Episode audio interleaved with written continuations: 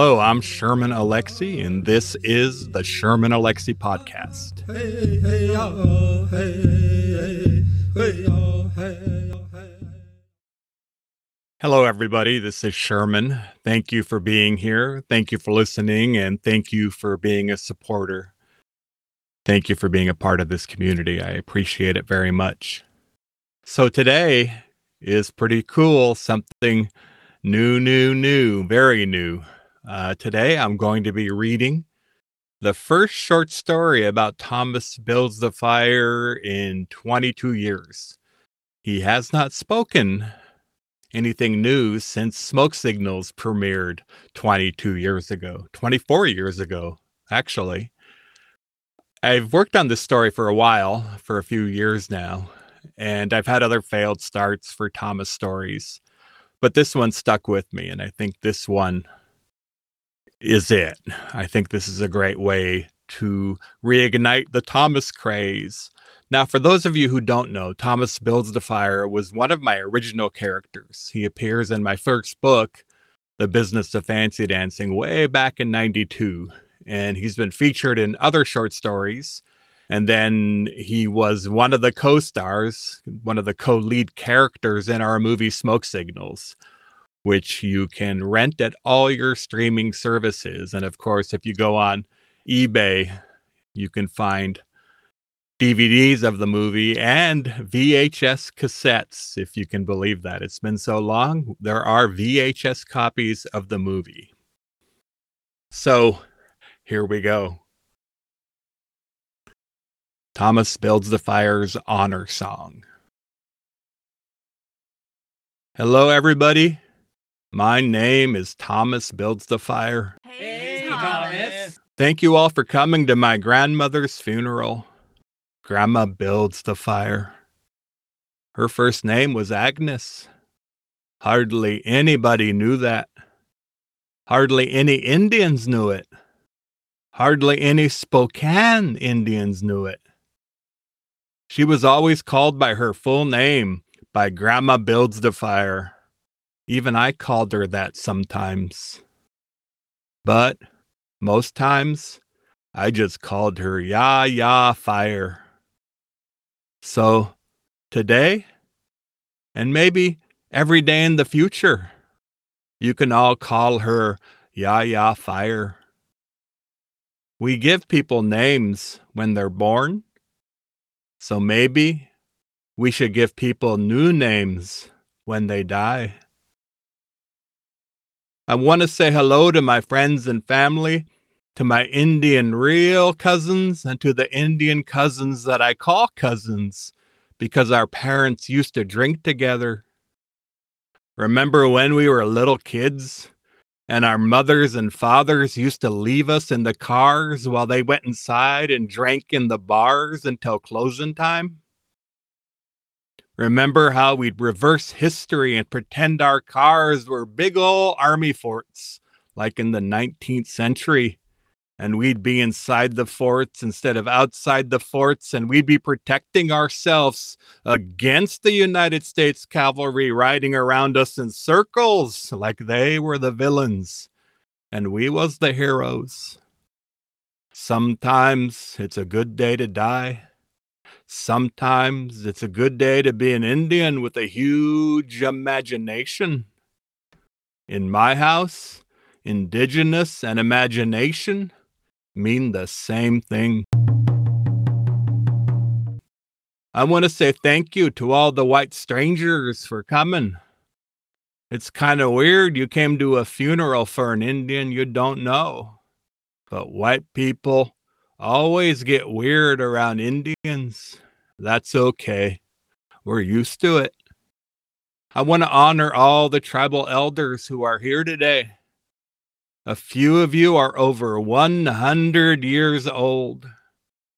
You were born when World War One was still happening, and now you come riding in here on your electric scooters. I sure like those eagle feathers you've tied to the handlebars. And I want to thank the cooks for making the venison stew. And I want to thank those deer for being too slow. Hey, jokes. I want to thank all those deer for giving up their lives so we can have a good old feast. I want to thank Arlene Joseph for making her fry bread. As you all know, she makes the best fry bread in the world. But this time, she made enough for all of us. So there's not going to be a fry bread riot. And I want to thank Victor for being here.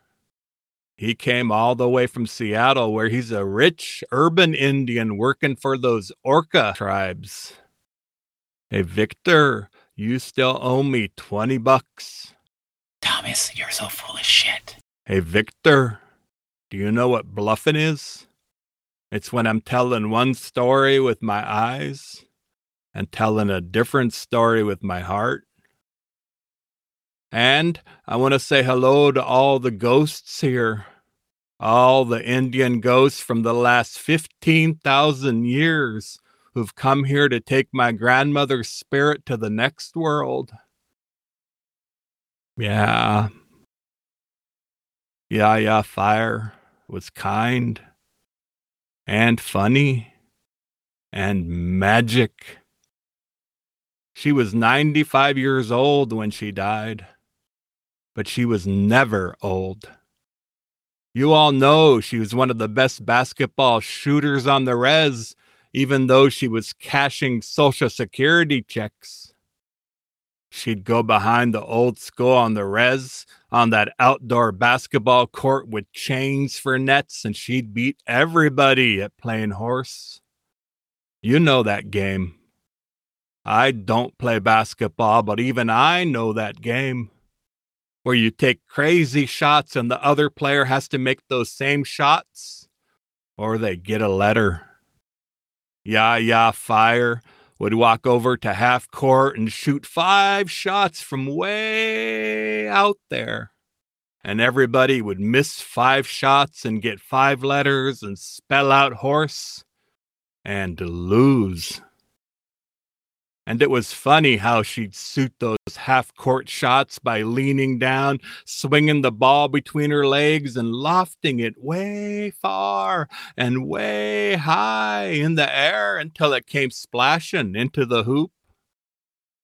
When you shoot it that way, all the basketball players everywhere call it a granny shot. So it makes sense that my grandmother would shoot a granny shot. Oh, I'm sorry, I forgot. My grandmother switched the game of horse to a game of salmon. We're a river tribe, you know, so we should be playing salmon. But there ain't no wild salmon left in our rivers. The Grand Coulee Dam took them all away. So maybe my grandmother should have been playing Salmon Ghost. But that's a lot of letters to spell, ain't it? That game would have taken a long time. It would have taken forever. But maybe heaven is a river filled with wild salmon, and Yaya fire is swimming with them. Sometimes it's a good day to die.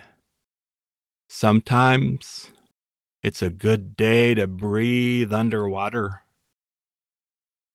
I'm going to miss my grandmother so much. It makes me sad and angry. Hey, Victor, I think maybe you and I should drive to the Grand Coulee Dam and stand on that riverbank and flip our middle fingers at that giant gray monstrosity. If you squint, it looks like a gravestone. But Victor, you can flip it with your two middle fingers and me with my two middle fingers. That's four middle fingers, just like the four directions. Except, Victor, you and I will be pointing all of our middle fingers at that goddamn dam. Sometimes it's a good day to die. Sometimes it's a good day to make an obscene gesture. Yeah. When I was thinking about what I would say at this funeral, I thought of two things. The first one was Yaya Fire on her deathbed, telling me I had to take over her place in our tribe. And I said, I can't take your place. I'm not a grandmother. And she said, Oh, Thomas, you've been a grandmother since you were born. I'm not sure what she meant by that, but maybe she thought I had some wisdom. And maybe I do, just a little bit. After all, my grandmother taught me everything I know. And maybe it's because Yaya Fire and I lived in the same house for 55 years. When you spend that much time with somebody, maybe you become a little bit of them and they become a little bit of you. Maybe now I'm the grandson and the grandmother in one body. Sometimes it's a good day to die. Sometimes it's a good day to have two or more people living inside you. So, I guess you can call me Grandmother Thomas now. And I'll try to be the best grandmother I can be. And, you know, when I was thinking about the other thing I would say at this funeral, I thought about Victor. Hey, Victor, I'm going to talk about you now. I remember when my cousin from the Colville Res texted me and said that Victor got really mad during the powwow over there. He was verbally threatening everybody. He was threatening the cars and the trees and the dirt. Victor was telling the sky he was going to kick its ass. I didn't even know the sky has an ass, but I guess Victor knows things the rest of us don't. Victor still won't tell anybody why he was so mad. He's keeping that secret. But he was so angry, they called the tribal cops on him, the Colville tribal cops. And Victor just kept yelling when the cops showed up. People worried that something ugly was going to happen. But Victor didn't battle with those cops, not with his fists. He just kept yelling.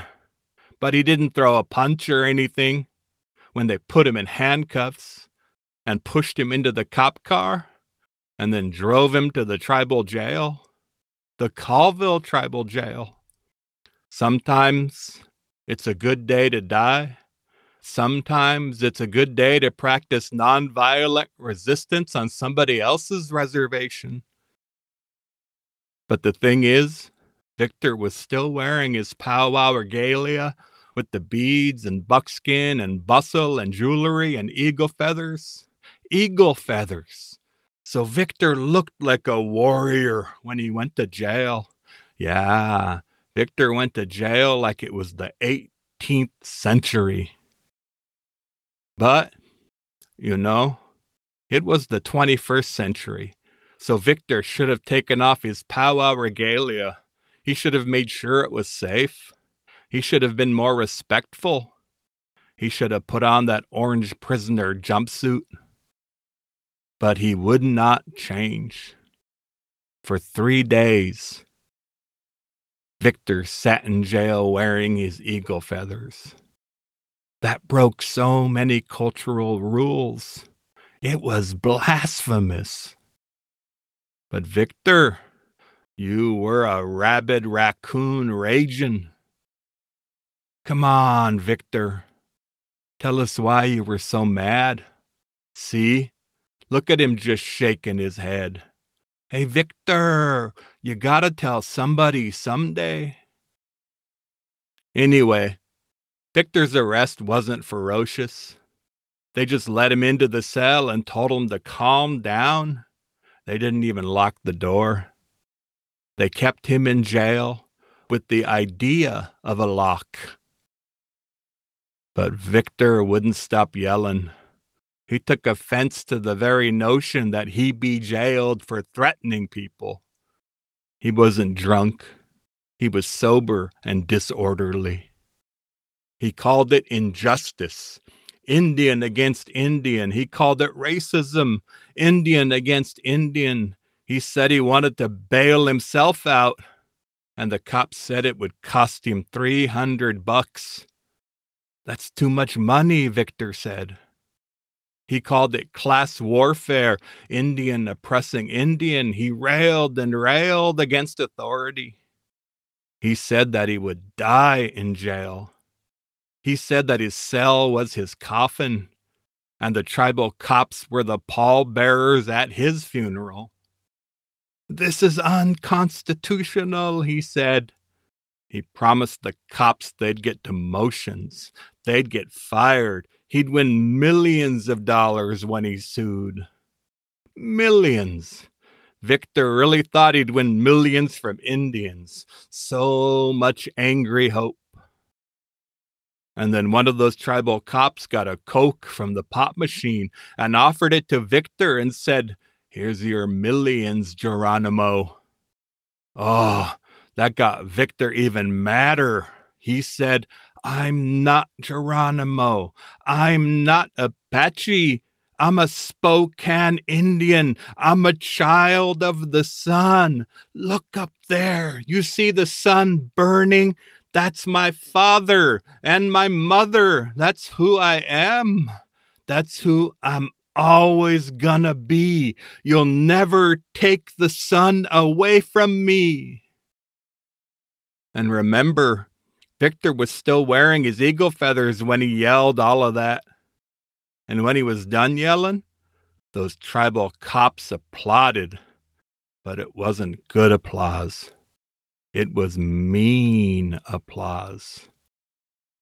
And then Victor demanded his one phone call. You got nobody on our res, said one cop. You got no cousins here. Who you gonna phone up? So Victor called Yaya Fire. He called Grandma Builds the Fire. She still had a landline, you know, because she was traditional. So he called her and he asked to borrow some bail money, but she had no cash. She was broke. But when she hung up the phone, she turned to me and said, We gotta bust Victor out of jail. So we called up Lucy and Velma to give us a ride. You know, their car only has a reverse gear. So they drove us backwards from the Spokane res to the Colville res. And we pull up in front of their tribal jail, and Lucy and Velma open up their trunk, and it's filled with hand drums and drumsticks. So the three of us, Lucy, Velma, and me, we grab them and start singing and drumming as grandma walks into the tribal jail and gives those cops those powerful grandmother eyes. And she says, I'm taking Victor home. And those tribal cops just step aside. They know magic when they see it. So Yaya Fire leads Victor out of that jail, and Velma and Lucy and I are drumming and singing, and Yaya starts singing with us. And Victor, he starts war dancing. He's war dancing. And he dances into the car, and we all drive back to our reservation. And it all felt so huge.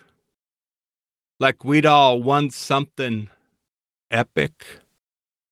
We thought the whole world would be waiting for us. We thought we was going to get celebrated by our tribe. But I think the most important things happen when it's quiet. I think silence is the most magical thing ever but I'm not always good at being silent. Later that night, I asked my Yaya Fire what it all meant. I asked her, What's the moral of the story? And she said, Indians have changed so much, but as much as we've changed, we're also exactly the same. She said our skin had been peeled back but our spines are unbroken. I don't know about my spine, but I know that Yaya Fire had the strongest spine in the world. I know she was the most amazing person I've ever known. She glimmered like the sun reflecting off a wild salmon. Sometimes it's a good day to die. Sometimes it's a good day to be beautiful. Goodbye, beautiful grandmother. Goodbye.